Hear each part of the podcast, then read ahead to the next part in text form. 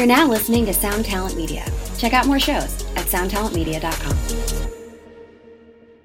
Hey, what's up, Vox and Hops heads? I'm Matt, the vocals of Cryptopsy, and you're listening to my podcast, Vox and Hops, where I normally sit down with fellow metal musicians to talk about their lives, music, and craft beer. But today's episode is a very special one because this is my birthday episode. Uh, this is the first time I've done this. I don't know if I'll do it again, but uh, it was fun to do. So my thought behind doing a birthday episode was to give you guys a little bit more information about me and knowing where I came from, how I ended up being in an extreme metal band, how I ended up starting a craft beer podcast. I wanted to give you my origin story. So, throughout today's episode, you will get to hear from three very important and influential people who have been in my life for a very, very long time. And uh, it was great to sit down and chat with them. It was extremely strange to sit down with people and interview them about myself, but I got through it and it was fun nonetheless. So this is broken up into three parts with three people that I love dearly. So up first is my friend, the very first person that I ever played in a band with. This is Joe Martell. I've known him for over 20 years. Here it is is Vox and Hops episode number 165, part 1.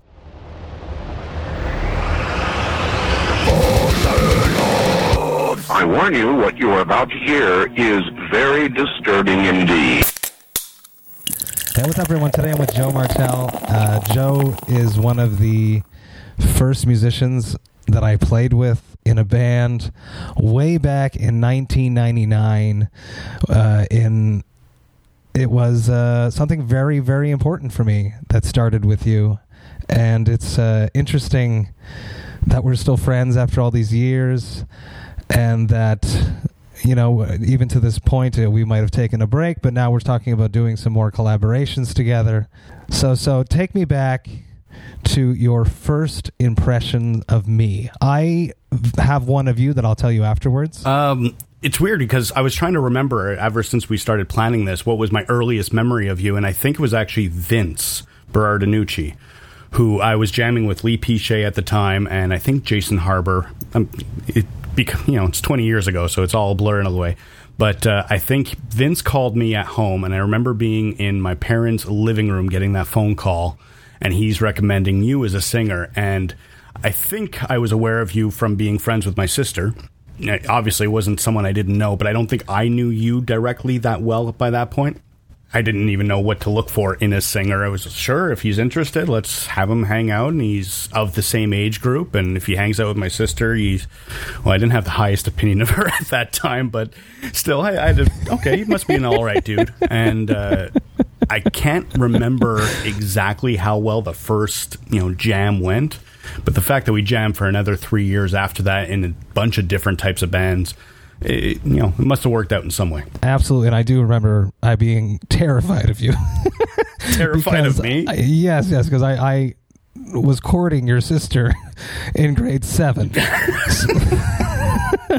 so, so we ended up playing together when I was in grade ten. But I remember courting Michelle, and and, and we we must have gone to your house or something, and you being the older brother, super intimidated. I've always, especially in high school, I was intimidated by older people. It was something that really, really plagued me. I don't know why that is, and I'm thankful that it's finished.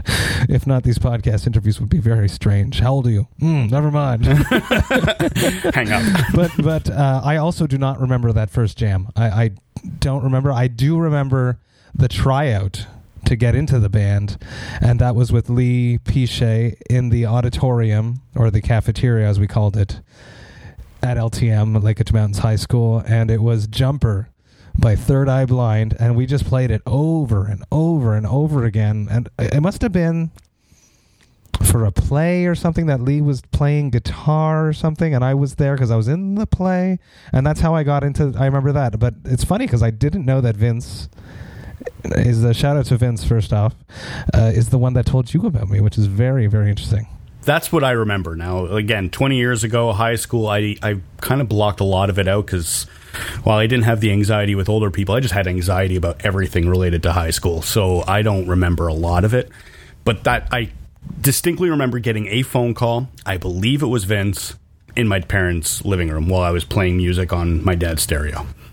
Awesome, awesome. Vox and Hops is all about hanging out with my friends, talking about uh, their lives normally, uh, their music and craft beer. Uh, what are you drinking on your side, Joe? I know you you you don't really love craft beer the way I do. So what do you got there? Uh, well, uh, to try to stay in the realm of things, I my favorite tea is a mojito tea. So it's an alcohol relation. So I did add a little rum to it. So I'm I'm trying to partake as best I can, but I don't think I've been drinking for about 10, 12 years by now. Awesome. Congrats on that. Uh, no, no, no. It's just something I choose to do. Mojito tea. I like that. Me on my side, I'm drinking a crazy IPA. from Le Saint-Bock Brasserie Artisanale. I've done countless interviews there, and during COVID, as a lot of craft beer bars started doing, they started bottling their beers, and this is one of them. Uh, shout out to uh, Philip and Vicky for hooking me up with some brews uh, for my interviews. Always appreciated. Cheers, Joe. Thank you for, for coming and talking about. Uh, it's very strange to talk about me on the podcast. It, it must be a little weird Inter- interviewing someone about me. it's it's it's I'll, I'll, I'll it is strange, but I, I'm getting through it. Funny story about that first jam. We started jamming in Lee Piche's house, as Yes. most high school bands do. You guys were older. I don't remember that first jam, but I do remember covering Limp Bizkit, Faith, and when we hit the get the fuck up or shut the fuck up part, I said it, and Lee just stopped playing guitar, and he was like, "No, you apologize to my mother right now." I, I don't remember ever learning faith, so I, I don't have any recollection of that. I was never a big rap rock kind of guy. No, no, we no you. weren't. Although we did cover Linkin Park together, but Yes. so so we went through uh, many different band switches, but we always stayed together. Do you remember what brought us together? Because I remember sitting in your room at your parents' house on Seventh Avenue, in Two Mountains, and you showing me Stinkfist for the first time Some tool, you know, yeah. and and playing it on on bass, and then subsequently, Tool became is still now one of my favorite bands, albeit that they're not an extreme metal band. I, it's still something that I keep very dear to my heart. So so uh, take me back to just you and I just sticking together. Why do you think we, we hung and stuck together for so long through so many projects in that short period of time of our life? Uh, I believe communication was pretty good for us. I, I don't think either of us were very shy about explaining what we wanted to each other. Uh, I think to the point where obviously we ended up not being in a band together, and I think that was probably part of it because we were too comfortable t- sharing what we thought, but uh, not managing it very well. But we'll talk about that later if you want. But in, I think we when I look back at all the people we jammed with, and this might be the same for you, the ones that stand out, the ones that I had the best connection with, where it was very easy to communicate, where I didn't have to go into detail uh, about what was working, what didn't work. I didn't feel like I ever had to tell you, no, no, try this a little differently. And I don't feel like you ever had to tell me the same thing on bass or songwriting or whatever it was. Uh, and I think a big key I, I've been writing poems and lyrics grade eight, so three years before we jammed together. So it was something that was always important to me, and I still have lyric sheets that both you and I have handwriting on from Bell Canada paper that I think was at your parents' place or maybe AT.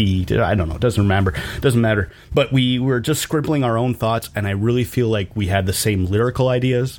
We were bo- both happy with your melodies and my bass ideas, and we just supported each other really well. That's what I remember most. And it is very interesting and it's something that i struggled with after our relationship went sour. And we stopped playing together because you wrote all the lyrics. And and for my first bands all the songs was you wrote the lyrics. So when i stepped in to three mile scream and they were like hey matt are you gonna write some lyrics? And I was like, well, yeah, I will. And then and then it got to the point where where Alex Dallas, shout out, wrote lyrics for me for one of the first songs, which I scrapped, of course, and wrote my own stuff. But, it, but I needed him to do that to motivate me because I didn't know what to do. I did not know how to write lyrics, and it was because I was always just counting on your words. it was just fun to collaborate. Uh, whether whether it was religion based lyrics or drinking lyrics or just dealing with you know emotions of high school, uh, college, relationship stuff. We I don't remember ever thinking I don't like this idea. Uh, Everything worked well. One of our favorites, or one of your uh, lyrically favorite ones, was that Immobilize song, which was one of my favorites lyrically as well. Just the storytelling of this murder, and then it, it's probably if I look back now, I'd be I don't I haven't looked at the exact wording. I'd probably be slightly ashamed of it, but it's 20 years of experience in writing different stuff. But at the time, it was monumental. We're writing this song about murder, and it's not locked in, locked in the trunk of a car, tragically hip. It was like it was really it was intense for us. It was really dark, and uh, it's funny because I basically just still do that now with Cryptopsy. so I Just do dark evolved. stuff, you mean? I write, you know, the murder stuff and the, the, the brutal death metal world lyrics. So, so, so maybe I, I haven't evolved and I should have. But uh, we eventually moved on. I played my first shows with you. I, you know, just. I think the earliest, and as I, I in my mind, I classify it as a show, but it really wasn't. We just had people come over to Lee's house, and we played for them. I don't know if you remember that night, and I remember being nervous, but it went well. And then our first show show was probably at LTM or or at the Canada Day festivities, which I have photos of with our Yes, you, so do I. You know, and and it was it was I remember being unbelievably nervous, but we got through it, and it was always fun playing on stage with you. You always had a lot of energy and, and, and charisma, and you didn't seem shy on stage, even though you were battling anxiety everywhere else. Uh, I, I think it's more interaction with people. I'm not very good because since we our relationship sh- soured, I went into broadcasting school. I've been on the radio. Um, I did stand up comedy. So being on stage and, is not such a nerve wracking thing in general.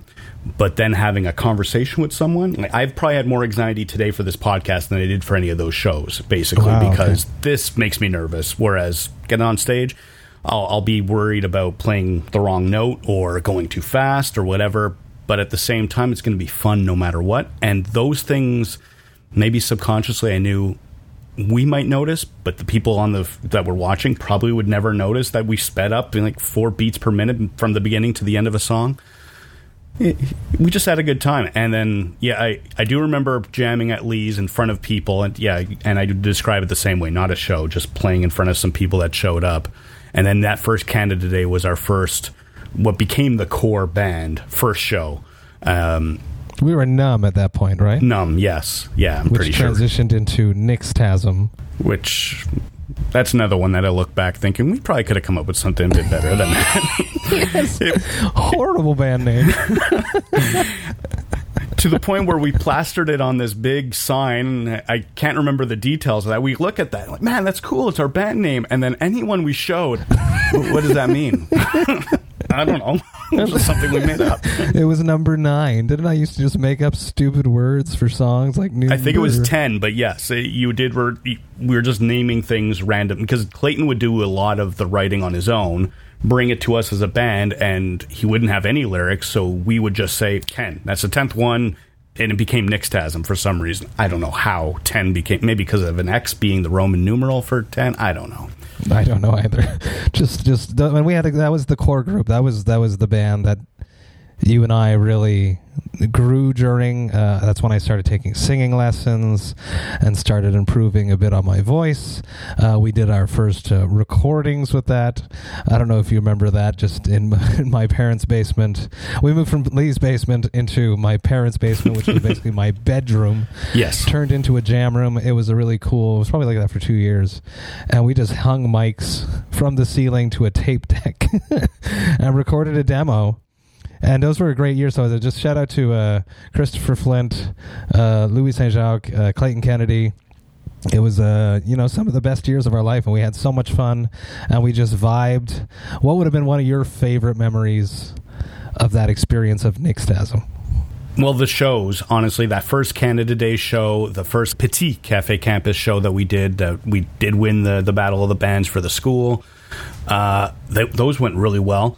And uh, this actually, I remember my bass failing. I, I got my brand new five string, I think, for that show, and then the the connection wore out in the middle of the first song, so that went really interesting. But we had great energy on the show, and I think uh, in general, you know, you look at whenever you know the Rolling Stones, Mick Jagger and uh, Keith Richards. They'd be back to back, and they were really the band. Everyone was just around them. To me, it felt like it was you and I doing that, where uh, it's not that nobody else had charisma or energy, but Louis was behind a drum set, so he did, couldn't show it the same way. Clayton was still learning him, and he just wanted to play his guitar and play it well. And Chris was behind a turntable deck or sometimes singing once in a while. You and I, we were able to be on the move and we were comfortable with it. And I think that really showed in our chemistry together and the collaboration. So, yeah, our, my best memories are all on stage as well as a couple of the practices where uh, Justin Seiler, if I can mention some extra names, would show up with his video camera. And I know we did some demo recordings, but I think his camcorder did the best of all the recordings at one point where he did seven songs in a row and we chose those recordings to listen to on our own. And he was good support as well for the band and just I think we just surrounded ourselves with the right people at the time, and uh, it worked out really well for a short period of time, but it did work really well. Best year of my life, hand down, hands down. One one of those, you know, we we had such a drive and wouldn't let anything hold us back to the point where we played a show at a party at your house in your parents' backyard on Seventh Avenue, but we had no car and my parents lived on Second Avenue. So what did we do? We carried your eight ten cab, four of us, and walked it there and back. That's right. I still remember trying to do that at I think it was Petit campus where we were going up the stairs and they were not wide at all. So struggling with drum sets and amps and we had a car then, but I, I, think it was probably my parents and your parents driving us there. It was, it was, a weird way to get things done, but you know, we're kids, 18, 19 yeah. years old. That was a good show. I have a video of that somewhere. Oh, nice. Uh, of, I don't know where it is. It must be at my parents' house, but I have that backyard show tape somewhere, and that was a fun, fun night. We also, I want to touch on that cafe, the whole Battle of the Bands experience, and I think I in maturity and in hindsight, I, I really think that the reason why Nixtasm broke up is because of these Battle of the Bands. We won one and we got super hyped. We were like on cloud nine. The band is uh, unstoppable. And then we lost the next one.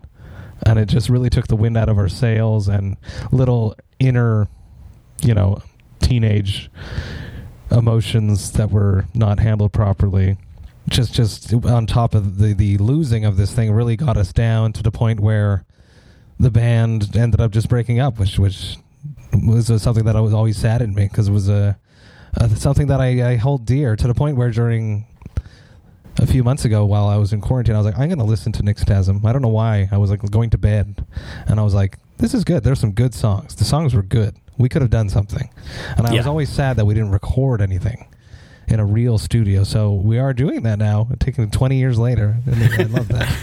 I don't know how you feel. I don't know how you feel about the, the whole battle of the bands. And I've told people in, as I'm growing older, telling everyone to don't play battle of the bands. You don't need that. It's it's. I had such a bad experience with it.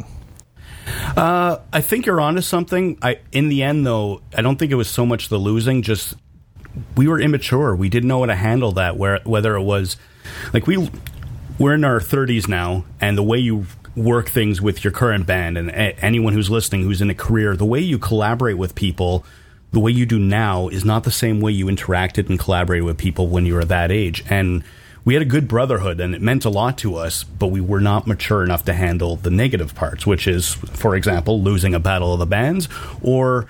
I, I feel like there was a confrontation. I honestly don't remember exactly what it was, but we easily I look back and whatever it was, I could handle it so much better today with maturity than we did, however we did it back then. And uh, that's what it comes down to. We were not mature enough to handle the negative parts, whether it was, uh, I don't. We were discussing changing some members of the band at one point. We handled that pretty badly, I feel, and then uh, it, it, we were just, and it was an interesting time because we were all going from high school to college, and we had to become independent in our own way, uh, personally. And it, it was just a lot going on in one year. And I think we just didn't handle it all pretty properly.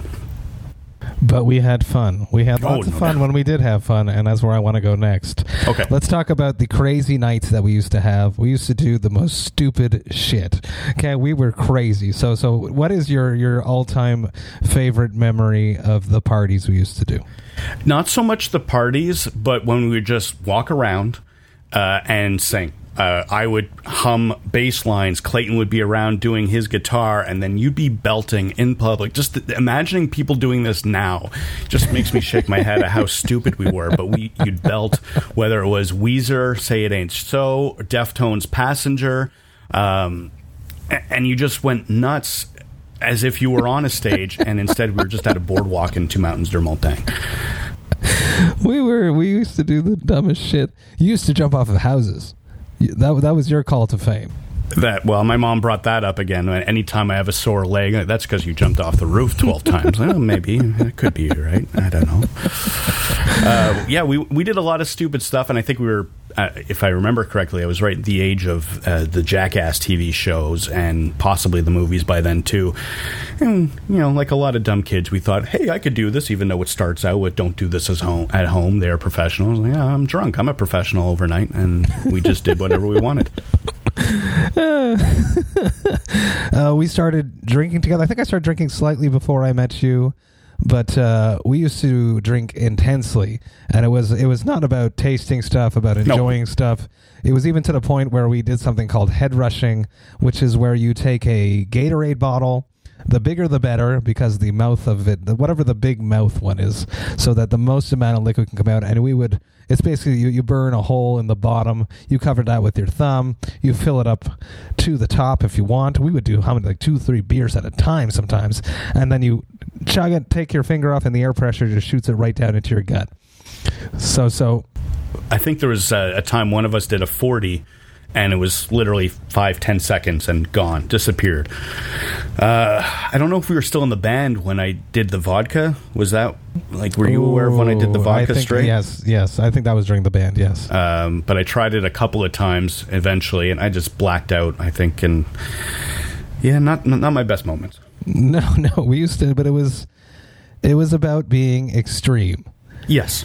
That's that's where we wanted to be. We wanted to be extreme, and we wanted to let loose, and and go do some crazy things. That that's what we did. It's what made us laugh and have a good time. I'm glad that, that those days are behind me and that I can drink a beer and enjoy it, just like I'm enjoying this crazy IPA from Le Saint-Bock. Um, did you ever think that uh, I would get so involved with craft beer? Do you remember me having a relationship with beer? Uh, did you ever think that I would start a podcast about metal and beer? Not at all. Uh, in fact, one of the songs we did write was called uh, "Voyage to the Bottom of the Gondola," which is another terrible naming job that we did. But it was ba- about one of the worst drinking nights of your life, where you just wanted to talk about how terrible you were, and how. how and then there was another one about uh, never wanting to drink again. I think it was called "Skin Deep." So uh, the when we broke up, at that point you were not drinking. And I don't think I was either. So we can't say alcohol was the blamed for our breakup, I guess. But it it, uh, it took me off guard to think of the fact that we were extreme drinkers and then to nothing. Just quit. I'm not doing this anymore. And I think you explained why really well. We weren't trying to taste it. We weren't enjoying it. We just wanted to be extreme, get drunk, do stupid things. And then I kind of realized I don't need to get drunk to stu- do stupid things, which has been my life since. And that is true. I remember. I remember writing Skin Deep, and it would always stem back to that. I would wake up and be hungover, and it still happens sometimes. And I'm like, oh, never drinking again. Yeah. You know, like why did I do that? And then you hear the stories that, and me being so nervous in high school and intimidated by what people thought about me and having such low confidence that that I when I would get a few beers in me I would become just this polar opposite animal sometimes. Okay.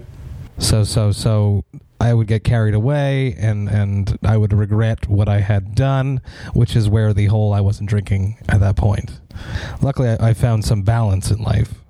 And there's always going to be balance. It's not that I haven't had anything to drink, but I don't believe I've been wasted ever since. And I had a really bad night where I blacked out after chugging the full bottle of vodka at Chrissy Grenier's house. I was a last minute invite and it was terrible. I don't remember a single thing. I remember being told my friends had to carry me into my own house and put me in the basement while trying to run away from my dad because apparently my dad was a very threatening, intimidating person. Also which scary. must be my, the case for you if you're courting my sister for so long. also scary. Absolutely. yeah.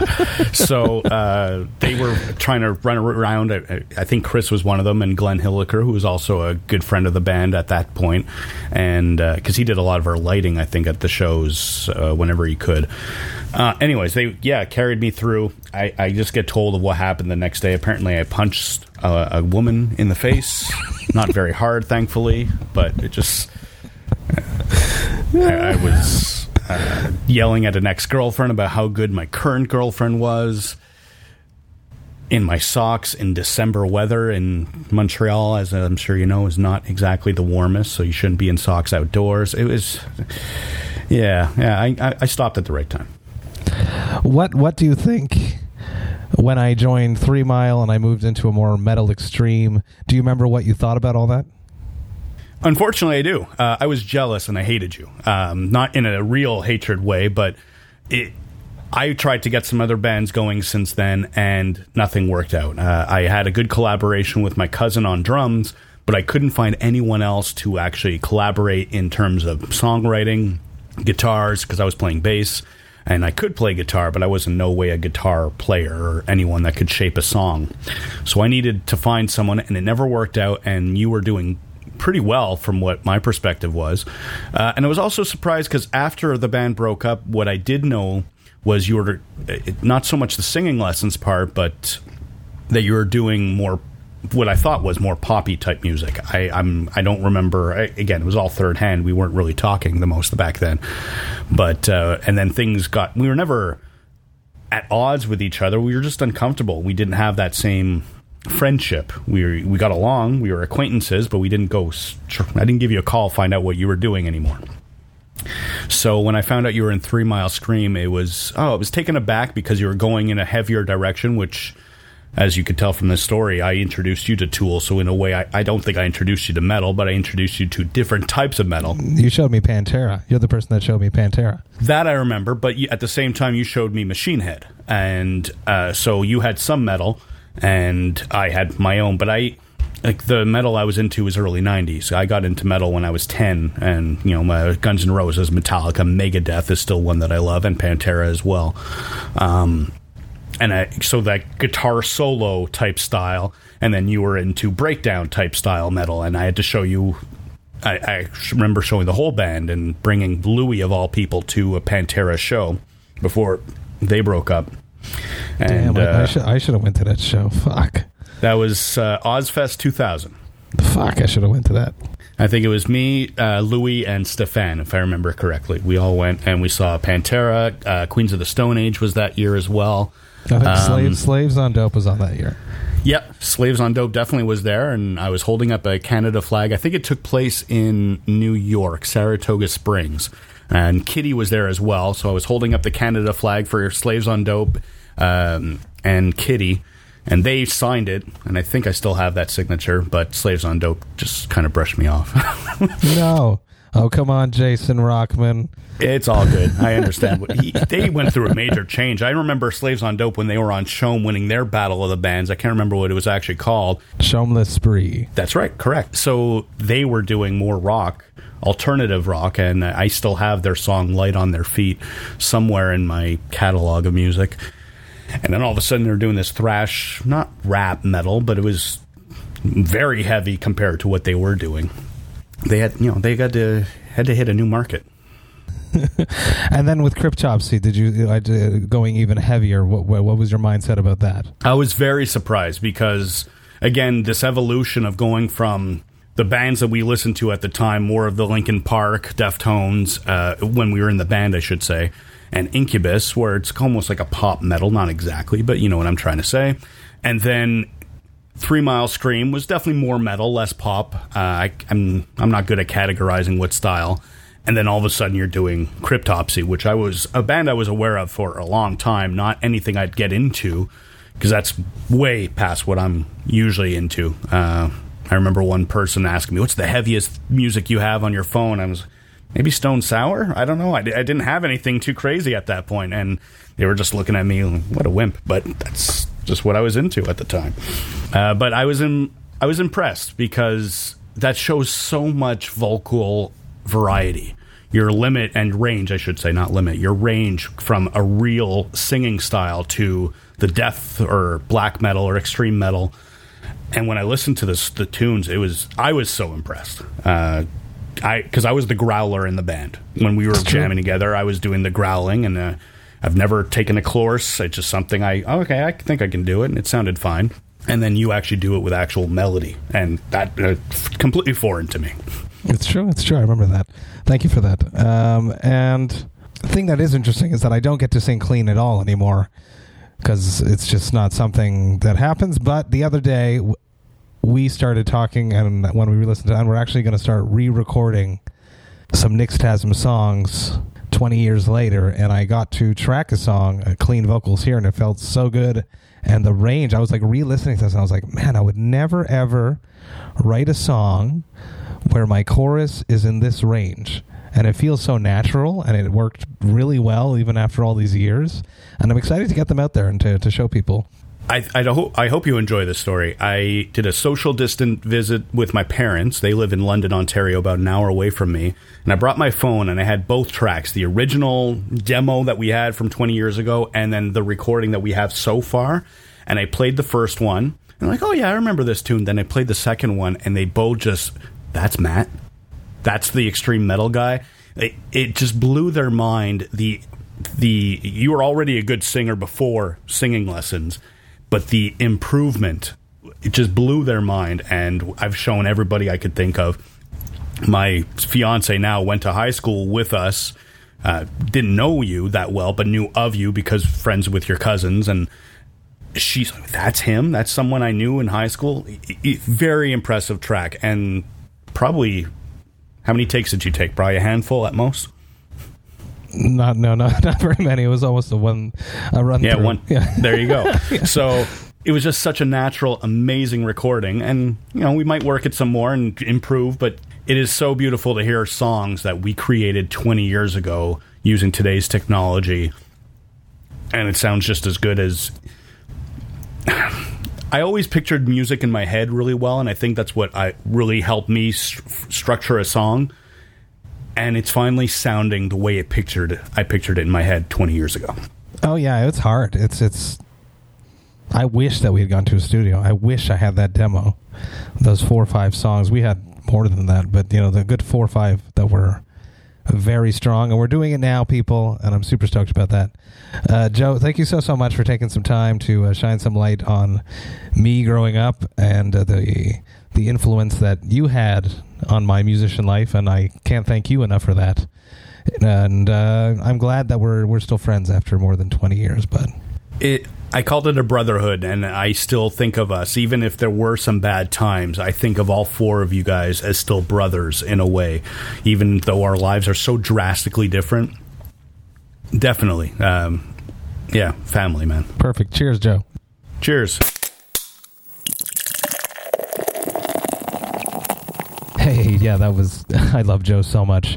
I've known him for for over twenty years. It is amazing that we're still friends. It is so much fun to to reconnect with people. He doesn't live near me anymore, but of course, when you just hang out, it's exactly like I'm back in his basement and he's showing me Tool again for the first time. I love you, Joe. Thank you so, so much for doing this for me, having a chat with me. I, I'm super stoked to have had you uh, shine a little light on who I was back in the late 1990s, early 2000s. Thank you so much, Joe. Coming up next is uh, someone who is very important to me. She is one of my oldest friends. She has come to some of the Thirsty Thursday hangs. If any of you uh, have been there and remember Katrina Benoit being there, she is uh, one of the people that fueled me with confidence when I needed it. So, so here it is. This is Vox and Hops, episode number 165, part two with Katrina Benoit.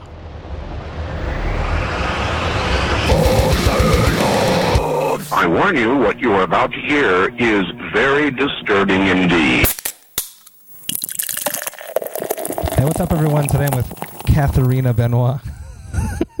Or as I like to call her, Tina Benoit, uh, one of my oldest friends. Uh, we've known each other seriously probably for over 25 years, I would think, at this point. Uh, we might not have hit it off right at the beginning together, which is what I think is interesting about our relationship. and I'm sure I want to touch on that.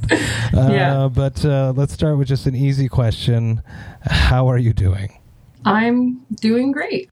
This is going to be a uh, fun backstory episode, and I wanted to dig in with people that uh, shaped the person that I became, especially especially when it comes to uh, my music side and uh, having a sense of confidence. And I really, really have this like clear vision of my mind when I became a confident person, and it was absolutely thanks to you during those years. I would say the year was probably 2002 when we really, really became close for a. It it was like the, the part of our lives where we became very, very close, and it was thanks to you that I've gained a sense of confidence and believed in myself and that I could do things. And then subsequently, I joined Three Mile Scream, and then subsequently, thanks to that, I ended up in Cryptopsy, and the rest is, uh, as people would say, history. So, so uh, th- thank you for that, and I will we'll get there. But let's build this up to a. Uh, let's start at the beginning. Do you remember, or do you have in your mind a clear vision of what your first impression of me was? Be- because we met in grade seven, Absolutely. secondary one. For everyone else that doesn't speak Yes. that type of grade schooling, and we we were we were young. We were we were like what 13, 14. I was younger because I'm always the youngest because my Yes. birthday's in July. Uh, so, so uh, what was that vision? What is that vision? What is your, your memories of your first impression of a young Matt McGachy? Okay. First impressions. I we were the same age. I might have been close to a year older than you, but I had lived this whole other life and you seemed honestly immature, uh, unaware of a lot of things in the world. You seemed like young. You were you were young, you know. And I had seen some things. I had been involved already with um, selling weed and smoking weed and a little drinking. And you were this, you know, cute little kid who looked like a cartoon character. Honestly, I was very, very innocent, and and I was a very, very quote unquote good kid. yes, yes. I was afraid of the teachers. I did my homework, and because I liked it, because I, I did like going to school, but mostly out of fear. Yes. Because I didn't want to get reprimanded, and and No, I was, I'll admit, you were of the normal side for your age, and I was more of the extreme. So it was definitely me who was the odd one out in that situation. But you were just a little bit more immature, I think, than the average uh, guy your age at that at that time. yeah, and I was coming from a French elementary school. And going into LTM, which is our high school, Lake of Two Mountains High School, uh, it was my first transition into an English school, and I had very few friends that came with me from one school to the next. So I sort of had to just create like a whole new group Yeah. of friends, and we sort of ended up sitting at the the misfit table Yes. together. yes, because I also came from another school. Uh, there was only, I think, two or three others from my elementary school, and I wasn't friends with them. So there we were at the misfit table together. We couldn't have been more polar opposite it's true. at it's that true. point. Yeah. and, and and you would make fun of me, and I would put up with it because I had nowhere else to sit. oh, you didn't make fun of me? no, I'm sure I did. Yeah. As the years passed, we we grew up. I had my. I'm sure you were at that party. I know you were at that party where I had my first beer, a Lucky Lager, which we picked up. It was warm. It was disgusting.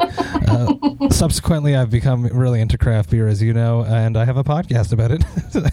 Vox and Hops is all about hanging out with my friends and talking about life, music, and craft beer. Today I'm going to be drinking Red Racer's Street Legal Pilsner. This is a non, a de alcohol. Oh, I got to get this right. A de alcohol. de-alcoholized. This is a hard word for me today.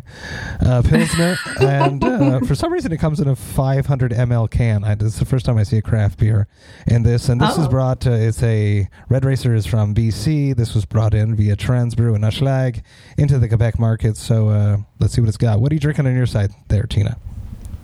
Well, as you know, one of the things that we're opposite is I can't stand the taste of any beer. so I don't drink any of it, but I've tried I've tried a lot. And you've actually constantly over the years continuously said, "You'll like this one. It doesn't taste like beer." And it always does. So I have my classic Tia Maria with some milk and ice, almond milk. And this is the I thought would be a drink that could bring up some memories. And it does. Uh, As soon as you showed me the glass before we started recording, it took me back to that trip that we took together to go visit Mike Ramsey in Nova Scotia, and we drank. You drank Tia Maria's the whole weekend. Oh, I emptied a 40 of Tia Maria. And at the time, I was, uh, I think I drank four liters of cow's milk in two days. It was fun. It was fun. Um, Yes. This is actually really good. This street legal pilsner, the uh, non-alcoholized. So for some reason, I can say that, but I can't say de-alcoholized pilsner from Red Racer. It uh, feels like a beer. It's interesting. Very interesting. Good job, guys. Uh, d- do you? I do remember that first party at Casey's house. Uh, of course, shout out to Casey Barnaby Brown. Uh, where when we were in high school, that's where we always hung out. Uh, probably even a more of a massive shout out to, to Susan for, for putting up with us. Yes, Casey's absolutely. mom and letting being the cool mom and letting us go Yeah. and party and have fun responsibly most of the time. Do you remember that first drinking night? That that was the first time I drank alcohol. Absolutely. If that's the party where I became the swimmer, Yes. then I absolutely remember I got, I, uh, I ate a steel toe. No, actually, that was my no, cousin that's who two. got That's kicked. two part, two separate parties. That's though. you're right. No, no. The first right. first party was was the the intense one with the. No, I I think I'm mixing up the parties too. Hold on. You're mixing up the parties because were you going to say the one where you jumped and Yes. the floor, yes. you almost went through the floor into the basement, and that floor was never the same again.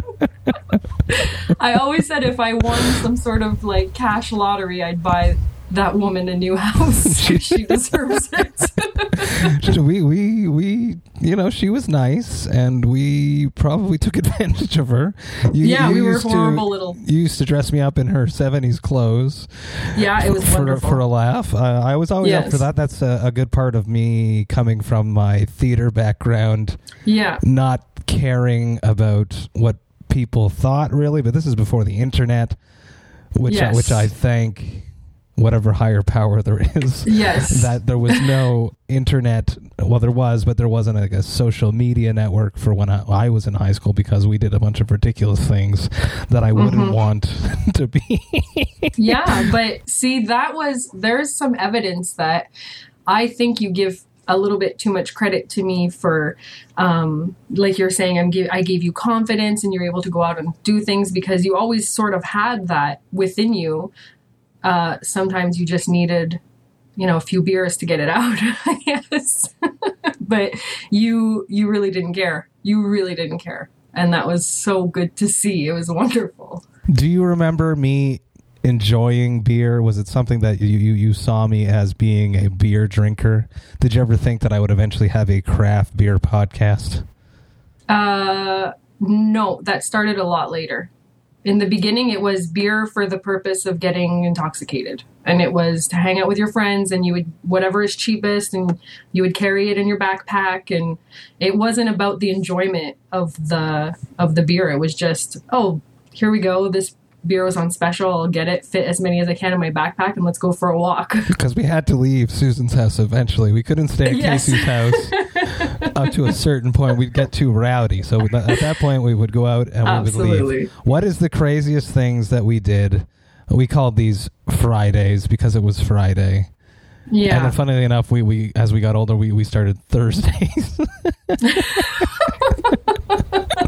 I think it's because we were working on Fridays. I think we became like responsible. I think so too. I, I can't remember why that started, but I think you you got a job in a I was working at the bank. I think. there was something. There was some reason. But but, but, but do you remember some of the craziest stuff that we did that that we are lucky that a we didn't get hurt, Yeah. or you know something worse could have happened. Um I would say you and I not so much because we were great at getting everyone else to do the crazy stuff for our entertainment. like we were we were like little manipulators. we were horrible. we, like honestly, you and I know, but we had friends who crawled under streets in where it easily could have collapsed on them. We had we made people eat weird stuff uh, people climbing things and doing all sorts of acrobatic things. And you and I, we were kind of scared, or I don't know, maybe we just had a good fear, a good like fear instilled in us. So we didn't really do anything that crazy ourselves on Fridays. We just did a lot of um, uh, making other people do crazy stuff. That is true. There, there was a whole bunch of crazy things that that I don't know why that came that way. I think we just enjoyed laughing because we because for the record, everyone out like we we sort of got along in early high school, but then at this point, for some reason, we didn't get along until we were intoxicated, and then we were friends, and we would manipulate other people to do things and laugh at them. Yeah. Not in a mean way. It was it was like a like a an egging them on to do something crazy, and then we would just enjoy the fact that they Let's actually be did it. clear. We would have a friend that would say, I'm going to climb this tree. And then we would say, absolutely. What a great idea. I think you should go higher though. yes. What about that pole over there, that shady sign hanging off of it? and then there'd be other people in the group that were like, "No, come down," and we were like, Yes. "Higher." oh, we were bad. just to, for you to know, and I've told you this before, um, at that point, we would say that we hated each other, um, but I never really hated you. I always enjoyed when you were coming over. I knew we were going to have a great time. And we used to do the dumbest things. I used to smell your breath. This was something that we did together. And I'd have to say what area of the grocery store it smelled like. Like we we were so we were like best friends for one night every week. Yeah, which is which is more than, than we get now, right? That's true. That's right. We were closer then. the, the, the grocery store game was was an interesting one. Try to explain that to our kids, right? It's so it's so weird. It's and it was always bread. Well, it's It because we're drinking beer, and it's the, the Yes, malt. exactly. But we never like see. We didn't have the appreciation. You didn't appreciate beer enough to like clue into the fact that that's why it's bread. It's just like, oh, bread again. Okay. Do you remember when I started playing in bands? Yes. I remember I remember this is what used to bother me and I used to always tell you and this is what you must think might be in playing with your um, self-esteem or confidence but you used to have such talent like a really really obvious talent. And sometimes you would be playing with people who just didn't have that sort of like natural ability and they would make you feel less than and you would like buy it sometimes. And that used to like really bother me. So i would say like i would always point out like no you're so much better than them. Like what you, don't listen to what they have to say. They're just jealous. Because that used to happen a lot Something about high school. I know that for myself, it took me so many years to get over high school and get over. You know, it's a five year window, high school, but it has such an impact, or it had such an impact on who I became. And I, I still look back and it, it feels like those five years are so long. But, you know, it's this year, it's been 20 years that we graduated. And so much more has happened. But those moments that we were together with that group of friends in that basement at Casey's house were those moments that shaped me so much. And and you know the moments of being like left out thinking that i wasn't cool enough wasn't good enough were far more impactful and, and hurtful than anything else that has happened after that. I don't and i don't know why that is. Oh, I I can totally enlighten you on that. When you said you came to this high school from another school, you didn't know many people and you were just trying to find a group of friends and fit in. Same here on my side. And so I think I have this exact same experience as you. I also I sort of never felt like I belonged. I was always there allowing me to hang out with them. Uh, I don't really belong here. I don't really fit in.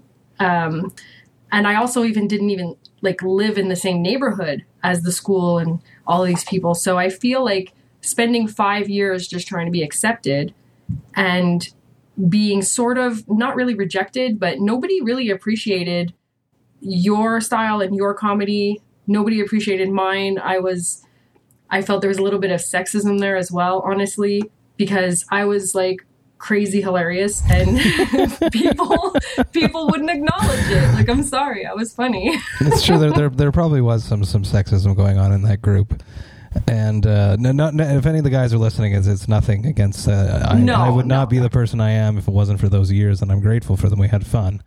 Uh, do you remember the moment when I? So the fast forward to this time where we became very close, and you gave me so much confidence. I don't know what it is. I think it, it was just you and me. We would hang out very frequently, and and we just have discussions. And you just pumped me with so much confidence, to the point where just everything in my life just started to click. I I joined Three Mile Scream.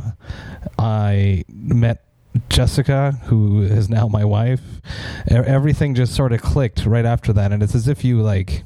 It's almost like uh, having an ayahuasca trip where people feel they're like awakened and and uh, enlightened after we spent. You know, it was probably a period of three to four months being extremely close, and it really just totally launched me into this new section of my life 20 years ago now you know under 20 18 years ago now it's uh, I I remember that I thought you were awesome. I had for a very long time, but I mean awesome in the sense of crazy, intelligent, witty, smart, uh, and not dumb enough to get yourself involved in some of the things that can bring somebody down.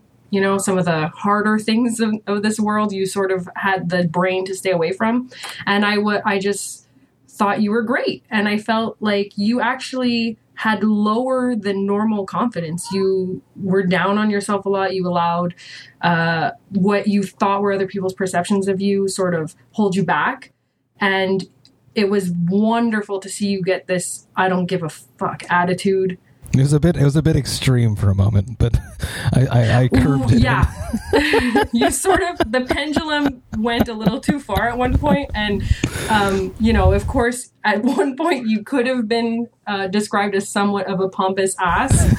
Um, who is that? I don't want to meet him. Fuck him. And uh, it was it was hard to wrangle you in sometimes because you know you you had gone so far, but it, you know what? If that's what was necessary, then that's great because you started being able to go up on stage and not give a fuck anymore. Uh, I remember a time when you really cared about what you look like when you were, I'm talking like high school days, and it preoccupied you. And so to be up on stage, I can't imagine you're focused on what you look like, on on your appearance. I can't imagine being able to do what you need to do and having that distraction. I think actually the only time that it didn't bother me was on on stage the appearance part of it because i was just so focused on the performance Okay. it's it was actually a, a freeing time in my life when when you know i could actually hit the notes because it took me a Yeah. long time to get It was great. We would practice at karaoke. You would make me sing songs that you could laugh at me because I definitely don't have that range. You know, Whitney Houston comes to mind. those were fun nights too. Yeah, anyone that is listening, I miss those nights. It was at uh, bar billiards yes. in, in in Two Mountains where we grew up, and we would go and we would we would bang out some karaoke, and that's uh, It was wonderful, but we did it as a goof and it was great. It was great. I remember having so many laughs and killing our, our throats because this is pre uh, the smoking laws. Yeah. you mentioned that, and it's funny that you mentioned this because you you I remember you telling me this when I joined Cryptopsy, you were like. don't do cocaine. Don't Yes. don't don't get caught up into uh, what was the, I can't remember the exact phrase, but it was it was basically like don't don't start doing hard drugs. yes. I was like, please don't be that person that allows himself to get wrapped up in that world because if you fall in that hole, you're going to have to dig yourself out and you just don't need it. And I remember being like, don't, and, and also I remember saying, you could let Jessica know. I was like, don't cheat on your girlfriend and don't do hard drugs. That was it. yes. I was like, you better be a good person. and and I have, and I'm happy that I have. And it's a cryptopsy. We're we're all about just taste, tasting some fine craft beer and laughing in our in our, either our bus or our bandwagon or backstage. That's that's what we do. We have no time for for any of those complicated things. That's great. I remember the first time you left on tour. It was so wonderful. And you had sent a picture of you standing in front of this huge crowd. And I was so impressed. And I would show everybody, like, look, this is my friend. And people who knew you, I was like, look at that. And you came back, and I'm pretty sure my first question was, Did you do any drugs? what you do? And uh, you were like, Oh my God, no time, no time. And I was like, Good. Uh, Cryptopsy is an extreme metal band. Uh, I know that you're not super big into extreme metal. when I told you I was joining Cryptopsy and and keep Three Mile going, uh, what was your impression of that? I okay, so when I first listened, uh, I was like, okay, I'm probably not going to be listening to this on a Sunday at my house while I'm doing dishes. but it seemed like it fit you somehow. Like it was, oh, this is what he sh- should have been doing this whole time. You know, like it just made sense. It wasn't shocking. And in fact, I was like, are you sure you're not going to you know spread yourself too thin are you going to be able to like handle this and i was sort of thinking in the back of my head i feel like he's eventually going to just focus on one project and one thing that is going to definitely have to take over because you do sort of spread yourself thin and take on a lot of things at the same time. But i i just feel like this music was just you and it was oh okay that makes sense you know? Like how can you use your talents? This was the best way. Because honestly the way you can sing is it's amazing it's something wonderful like the notes you can hit and what you could do to your voice is just incredible so i feel like this is how you can use your talents in a way that it just works honestly Um, when I told you that I was starting Vox and Hops, did you ever think that uh, it would come to the point that it's at with over 160 episodes? Um, did you think that it would be something that I would stick with? Yeah, absolutely.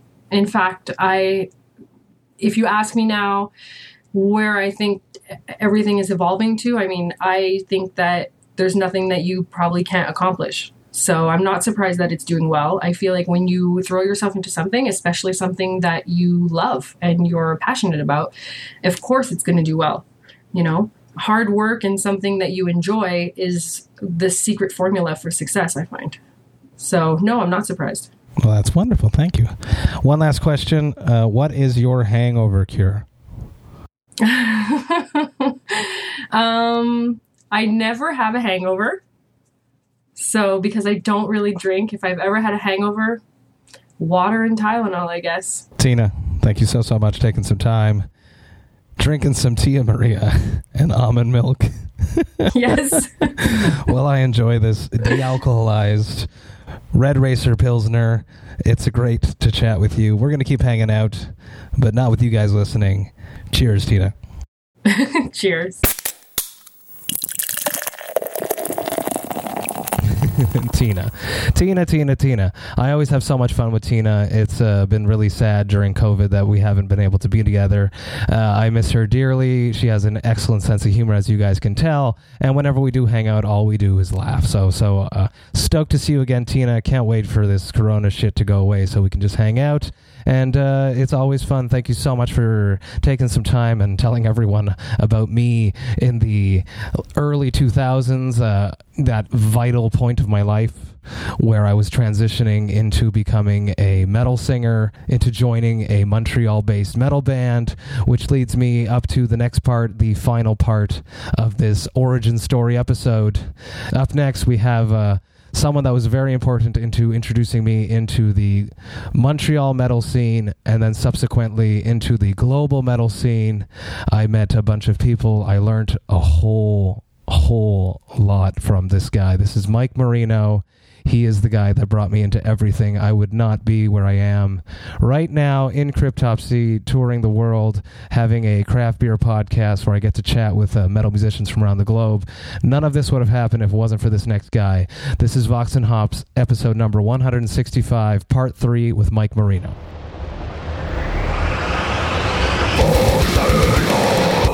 I warn you, what you are about to hear is very disturbing indeed.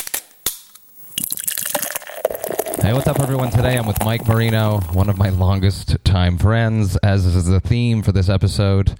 Um, let's just start with an easy question. How are you doing, man? It's good to see you. Doing okay, man, considering. Happy to be here. Happy to be hanging again. Feeling a little normal.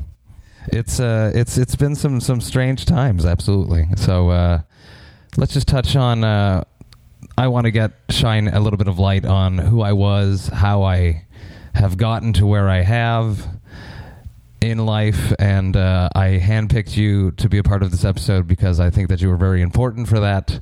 So, so let's start with a very easy question for me. I remember the first time I met you. Do you remember the first time you ever saw me or met me? And do you want to tell tell everyone that story? It's a good question. Uh, I definitely remember seeing you play a battle type show, if I remember correctly, at Cafe Campus, and uh, that was an. I remember parts of that night, but not all of it for various reasons. but yes, I definitely remember that night, and then I remember subsequently seeing you at some other performances with your old band and so on and so forth. It's it's a very. I remember exactly. I uh, was playing in Nixtasm. Yeah. I was. It was basically a local Two Mountains band, which is basically a suburb of Montreal. And I remember going to visit you guys jamming at 1180, Yep. which is a classic now dead jam room here in Montreal. It has been torn down. It makes me sad. But I remember going there and just being so in awe of, of coming to see your jam room in downtown Montreal, to see you and the Haven Boys. Do you Oh, remember man. that time? Oh, I do. I absolutely remember. I, I think I even remember which couch you were sitting on. In it, It was- I remember the layout of the room and the whole thing. It was actually in the room that we later I ended up playing with with Catalyst as well. The same room. That's so funny. Yeah. So that didn't, didn't it transform into Pavlo's room too, which became Yeah. by the era of my old That's right. bands? Yeah, it That's all so kind funny. of went one into the other, into the other, into the other. But initially, in the very beginning, and I want to go back to 2000, maybe even 99. That was when I first moved into room 402. and that was with the guys in Haven at the time, which then became Sign of One and so on and so forth. But yeah, that that was my first jam room, and it was this downtown thing. And at that time, we d- I didn't know anybody in the building except well, I knew the guys in the Capones, and I knew f- everyone knows Fern. But at that time, I didn't. If Pavlo was there, I, I didn't know him. I didn't even know of him or anything. And then I remember Nixtasm broke up, and I I just went to school and focused on that, and I did nothing with music until one day you called me. Yeah, T- t- take me through this whole thought process of, of remembering me, um, deciding to include me into this new project that you were creating that became Three Mile Scream. yeah, yeah. Okay. As far as my recollection, uh, we were getting together. We were jamming with a drummer in the West Island at the time, uh, at his house, and I had found our guitarist Alex, if I may use names. Of course, yeah, yeah. Shout Yeah. out to Alex Dallas. I love you, brother. Yeah. And so I had known Alex from the past doing shows when our bands did some co shows together with his older group. And I kind of called him as well as Mark, the drummer. And we were jamming at his, Mark's house and we needed a singer. And I remember we had tried a few guys and nothing was really clicking. And I turned to Alex and I said, I know this kid. I go, it's a bit of a long shot. I said, I go, I know this kid. Let me give him a call. Let's let's see what happens. And I don't even think I had your number. I had to get it from a mutual friend of ours, Candice. Yeah, shout out to Candace Ramsharan. Yeah. I can't even remember. I can't believe I'm even remembering this. And then I called you, and then you came down. We, I think I picked you up at a train station in the West Island. Yes, and Alex was not impressed because what was I wearing? Oh yes, your fisherman's hat. I remember he looked at me like, "Man, really?" I'm like, "Just give him a chance, relax." I was just kidding. but it went went well, and then at the end of it, Alex and everybody turned to me and they were like, "Wow!" Like they were pleasantly surprised, and I guess it just kind of clicked, and that was the band That was the band that became Three Mile Scream. in the beginning, anyway. Yeah, Yeah, yeah. Shout out to Mark too, of course, uh, and uh, to his parents for being patient and letting us jam in his basement up until ten twenty nine. And then it was no go. Vox and Hops is all about hanging out with my metal friends, talking about life, metal, and craft beer. Today, we are going to be sharing a special brew that I was hooked up with thanks to a mutual friend that we have, Mr. Randy Blythe of Lamb of God. This is the Brew Dogs Lamb of God Ghostwalker alcohol free IPA. Let's crack this open. Let's see what it's got. Do you remember my relationship with alcohol throughout Three Mile Scream? You want me to talk about this? Go for it. this is what this is about. Do you remember? Because I have a craft beer podcast now. Do no, you? I know. Yes, yes, of course. Um, well, Matt likes alcohol. he always has. Uh, no, I mean, look, we had a lot of fun nights drinking, whether it be at Jam, at Foufs, at parties, at the Jam space, all over the place, pretty, much. And sometimes Matt could be very belligerent, but sometimes he'd be very lovey and happy. So you had to hope, you know, which whether you get Dr. Jekyll or Mr. Hyde on a given night. But either way, it was good, and we had a good time with it. And I'm not one to talk because, as we all know about my exploits at the Fufun with the drinking. So I mean, we all we were all young and having a lot of fun. Absolutely. And which leads me to my next question. First, let's cheers on this. Let's see what the sucker's got. That's good. It is good. It's it's honestly one of my favorite non-alcoholic beers. It's good. Brewdog does a really good job with it. It's got that hoppy bite. It's more of a West Coast than an East Coast style IPA, but it's it's absolutely drinkable, and um, it's got a great mouthfeel uh, for for Yeah. a non-alcoholic. Smooth. Yeah, absolutely. Yeah. Yeah. Go Brewdog. There was always this thing in my mind, and and and, and you always believed in me, believed in Three Mile, and I was always like, and it's funny it ties in with with this beer and Randy. Hmm. Is is I would never believe that we were going to make it, and you were always like so confident in us, so confident in the band, and saying, I remember we had Randy at our jam room because he was with Bloodshot Eye, and we left to go do a photo shoot in the basement for the first corporate punishment release, Yeah. a prelude to our demise. And you were like, "Do you believe it yet?" So, so how did how did you keep this going all that time throughout those years? Just just keep motivating the band. Ah, that's a good question. Well, I guess I can tell you now. I was a total fraud.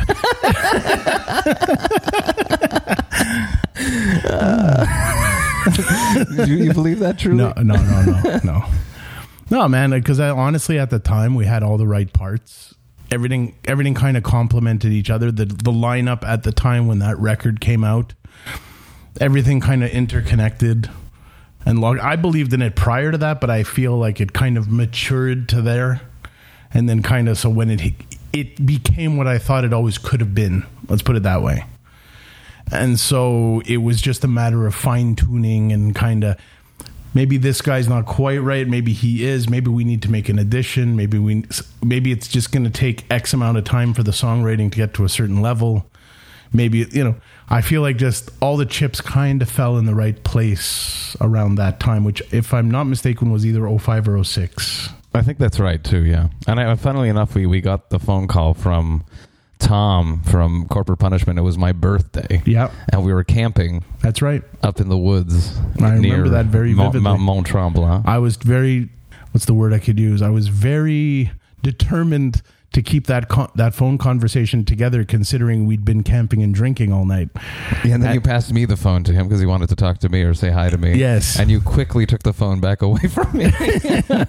yeah, because uh, yeah, it was it was you know you weren't terrible, but it was just I was just saying, oh, okay, that's enough of that now. And then I, I took it back and went back to the just to make sure everything was copacetic, and uh, it was. And you know, hey, look, we got a release. The label did you know, we could sit and remember and criticize and laugh and but everything they said they'd do, they did. And everything we said we'd do, we did. So really when you think about it, how many people from this town anyway were able to say they were signed by an American label that was an imprint of Universal? Mm-hmm. How many? Like mm-hmm. you could probably count them on one hand, maybe two. And Tom's gone on to do some really cool stuff now too with uh, David Ellefson. Yeah, I yeah I saw. I've actually saw Tom and Dave at a few NAMM shows, and I kind of went and spoke to them. And Tom remembered. He said his eyes kind of bulged out when he first realized who I was. but then it was cool, and we talked. And then Dave Ellefson, we spoke to, and I actually we were dealing with Dave Ellefson for Peavey at the time because we had during Three Mile we got an endorsement, and if you'll recall at the Milwaukee Metal Fest when he came and hung out with us at our van. I remember that 100%. I yeah. also remember that fest in general. Yeah, yeah. we, we we played the Milwaukee Metal Fest when it wasn't cool anymore. That's right. It was an absolute disaster, and that drive. Oh, we just drove just straight for one show. I still tell that story to people today. Go for it. Do it. Oh no! I mean, what was it 19 hours? I think so. It was one of those ones. Yeah it was about 19 hours for one show. I just i distinctly remember meeting up with our publicist in southern ontario for a meal along the way james. Shout out to james left. James right sorry. Shout out to james right james left. Um, jimmy the left so and then we drove through we had that whole border ordeal with that lady yeah oh, I had forgotten. No, I I didn't. well, you, you sweet. Is that, was that another thing? You faked your way through the border too? Well, I mean, like we didn't have anything to hide, but it was just a matter of they definitely took one look at us and were looking for any reason not to let us through. Mm-hmm. Well, we were going to do a promotional gig. Yeah, that's right. Which they seemed very unimpressed at that answer. do you remember them crumpling the letter and throwing it in the garbage? no, I don't. I do. Yeah. That's hilarious. And and I remember Alex kicking me under the under the desk while I'm talking to her, and I'm like, "Man, fuck off," you know, because he was getting frustrated. Yeah, yeah. Like anyway, so finally, after that whole big scene and ordeal and 20 questions, and they let us through, and uh, then a Michigan State trooper pulled up. Remember? And he was like kind of pulling us over to the side of the road. You don't remember? Like was it because of, because of our plates? We didn't maybe, have plates on both sides yeah. or something like that. It was very shortly after uh, the border, like within half an hour, and I was like, "Wow, again?" you know, where is this trip going? But then finally, we got past that. We went through Indiana, if you'll recall. Gary, Indiana. Remember, it's a famous town. Remember that? Yeah. Murder capital. yeah. yeah. Do not pull over. so yeah, we went, and then we hit Chicago traffic. Yes, and detours. This was pre smartphone days. Exactly. We had maps. Maps. We had printed Map out MapQuest. we, it didn't account for that. and then we were like in some weird suburb or of, yeah. of Chicago, and we were you know, from Montreal and lost, a little bit scared. I still remember the highway. If I believe it was the I ninety. Yeah, yeah. But then, but then we got to the gig and there was nobody there. yeah, I remember playing. At, there was like what twenty people watching. Am I wrong? Yeah, yeah 20, 30, yeah. Unbelievable. But it was like we went on right after Macabre. Yes, exactly. Yeah. Yeah. But that was when Dave Ellefson came to hang out with us at our van, and that was when, uh, yeah, we got introduced to a. I think our drummer got introduced to a pedal company at that time. That's and right. He ended up using those pedals for a while. That's right. Axis, yeah. No, it was Trick. Ooh, okay. Trick pedals. That was like a revolutionary technology at the time. Mm-hmm. The single, the no chain thing. Yeah, yeah, yeah. So they were like the first ones to do it. So yeah, and then we came back and did that whole drive back. and We, you- we, we we sold no merch. I, I I don't remember. It was it was definitely one of those things that that sounded good yeah. on paper. Do you remember the gear us with our gear list and having to go to the Canadian side first before crossing? And Exactly, they- yeah. And they were like, "Oh, this looks really good." Like uh, it was almost like a teacher telling us we should get a gold star on an assignment or something. I remember that. yeah. And then we finally came home, and I don't know if we saw James on the way back or not, but we definitely passed through that area on the way back. Yeah, we had a lot of fun in Three Mile. We did a lot of very fun shows. Another fun show that, that I have deep in my heart was playing Bloodshot Eyes Farm Show. Oh yes, That was really, really, really fun. We were it was it was in a pea field, wasn't it, or something like that? uh, beans. Beans. Yes. Bean. It was in Leamington, Ontario. That's right, and that was fun. And Endas played that. Yeah. And- Threat signal. Yeah, yeah. And the PA was shot to hell. Closed casket funeral. Yeah, yeah. Uh, we stayed at that house. Oh yeah, the house. Is that the same time? Was that No, that was on the tour. Okay, no, yeah. We did a tour with Kanai. That was fun too, with Yeah. Bloodshot Eye too. We did a lot of fun things. Um, you were actually a big reason why I'm in Cryptopsy because when Flo called me and he told me that he was looking t- for me to join, I said no. Mhm. I mulled over it, and then I said no. And then as soon as you left Three Mile, I hung up the phone with you, and I picked up the phone and called Flo back and said, uh, "Are you still looking?" And luckily he was, and here I am. So I, did- you know, Hmm, so you're fact, welcome. the fact that, that you you you had to step away from Three Mile actually Yeah. motivated me to go somewhere else. So. There you go. See, so things still continued for a reason. Of course, yes. Uh, do you think? Uh, did you ever imagine that I would have a craft beer and metal podcast? Maybe yes, actually. Do you No, remember I when mean- I when I first spoke to you about this? Yeah, And, and well- did you think that it would be something that I would stick to? yeah, maybe. I thought it could be interesting. I you usually stick to what you do. Like it, it got bigger quicker than I thought it would have because you know everybody has a friggin' podcast now, but it's doing well, so that's good. So you know, cheers to that. Cheers. One last question: What is your hangover cure? Hmm. Hating myself. no, uh, honestly, man. I mean, my my thing used to always be to drink three tall glasses of water before bed. That was like that would usually serve me pretty well. I'm older now, so I feel like that wouldn't save me as much as it used to anymore. But uh, you know, sometimes like a greasy breakfast will help that, or uh, you know, just ride through the pain. Except now, for me, like I said, a little older, the hangovers definitely last longer than they used to. So that's why I let, I only let myself get to that point a lot less often nowadays. It is wise words right there, everyone. yeah, but you know, still indulge once in a while. It's it's how we live. Yeah, Uh, Mike, thank you so much uh, for taking some time to uh, sit down with me and tell everyone a little bit about how I was back in the day. I really appreciate it. I'm stoked to, to keep hanging out with you now in person, yeah, in person. but not with you guys. We're but we're we're distanced. You're at the other end of the table. We are we are totally following the rules. So we're gonna keep hanging out, but not with you guys. You guys have a good night. Good night. Thanks, man. Hey, thank you all so, so much for listening right to the end. Cheers to Mike for uh, being the first person that I interviewed face to face. I haven't done that in a very, very long time. And it, it was very nice to do it. We were sitting far apart, as we mentioned at the end of the interview there, and we hung out afterwards, and it felt really, really good. I love you, dude. So much fun to reconnect with you, to be with you again. Always a blast. Can't wait to do that again. Thank you so much for taking the time to shine some light on who I was right up until the point when I joined Cryptopsy. And uh, as I mentioned during the intro, intro, I would not be where I am right now if it wasn't for you. So I love you, dude, and thank you so, so much. That's it. That's the origin story. That's uh, a little glimpse into who I was from 1999 up until 2007, right when I joined Cryptopsy. So uh, I hope you guys enjoyed this. I hope uh, some of it was embarrassing and you enjoyed that. Uh, I like to shine a little light on who I was, and you know, and that's it. So I hope you enjoyed it. So uh, stoked to see you all this Thursday at the Vox and Hops Thirsty Thursday virtual hang. Uh, the link for these are now private.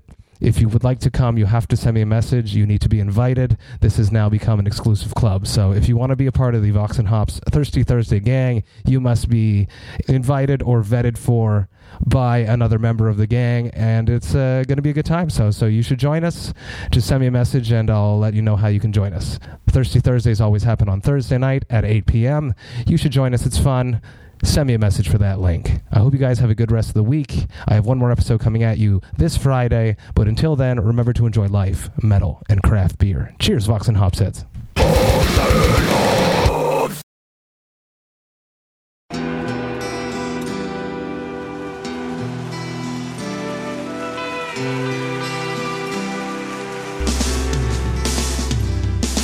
I don't think it overstates things to say that the Beatles were the greatest gift to entertainment and culture of our time, a secular religion, if you will, with their universal appeal and demonstrable impact on people's lives.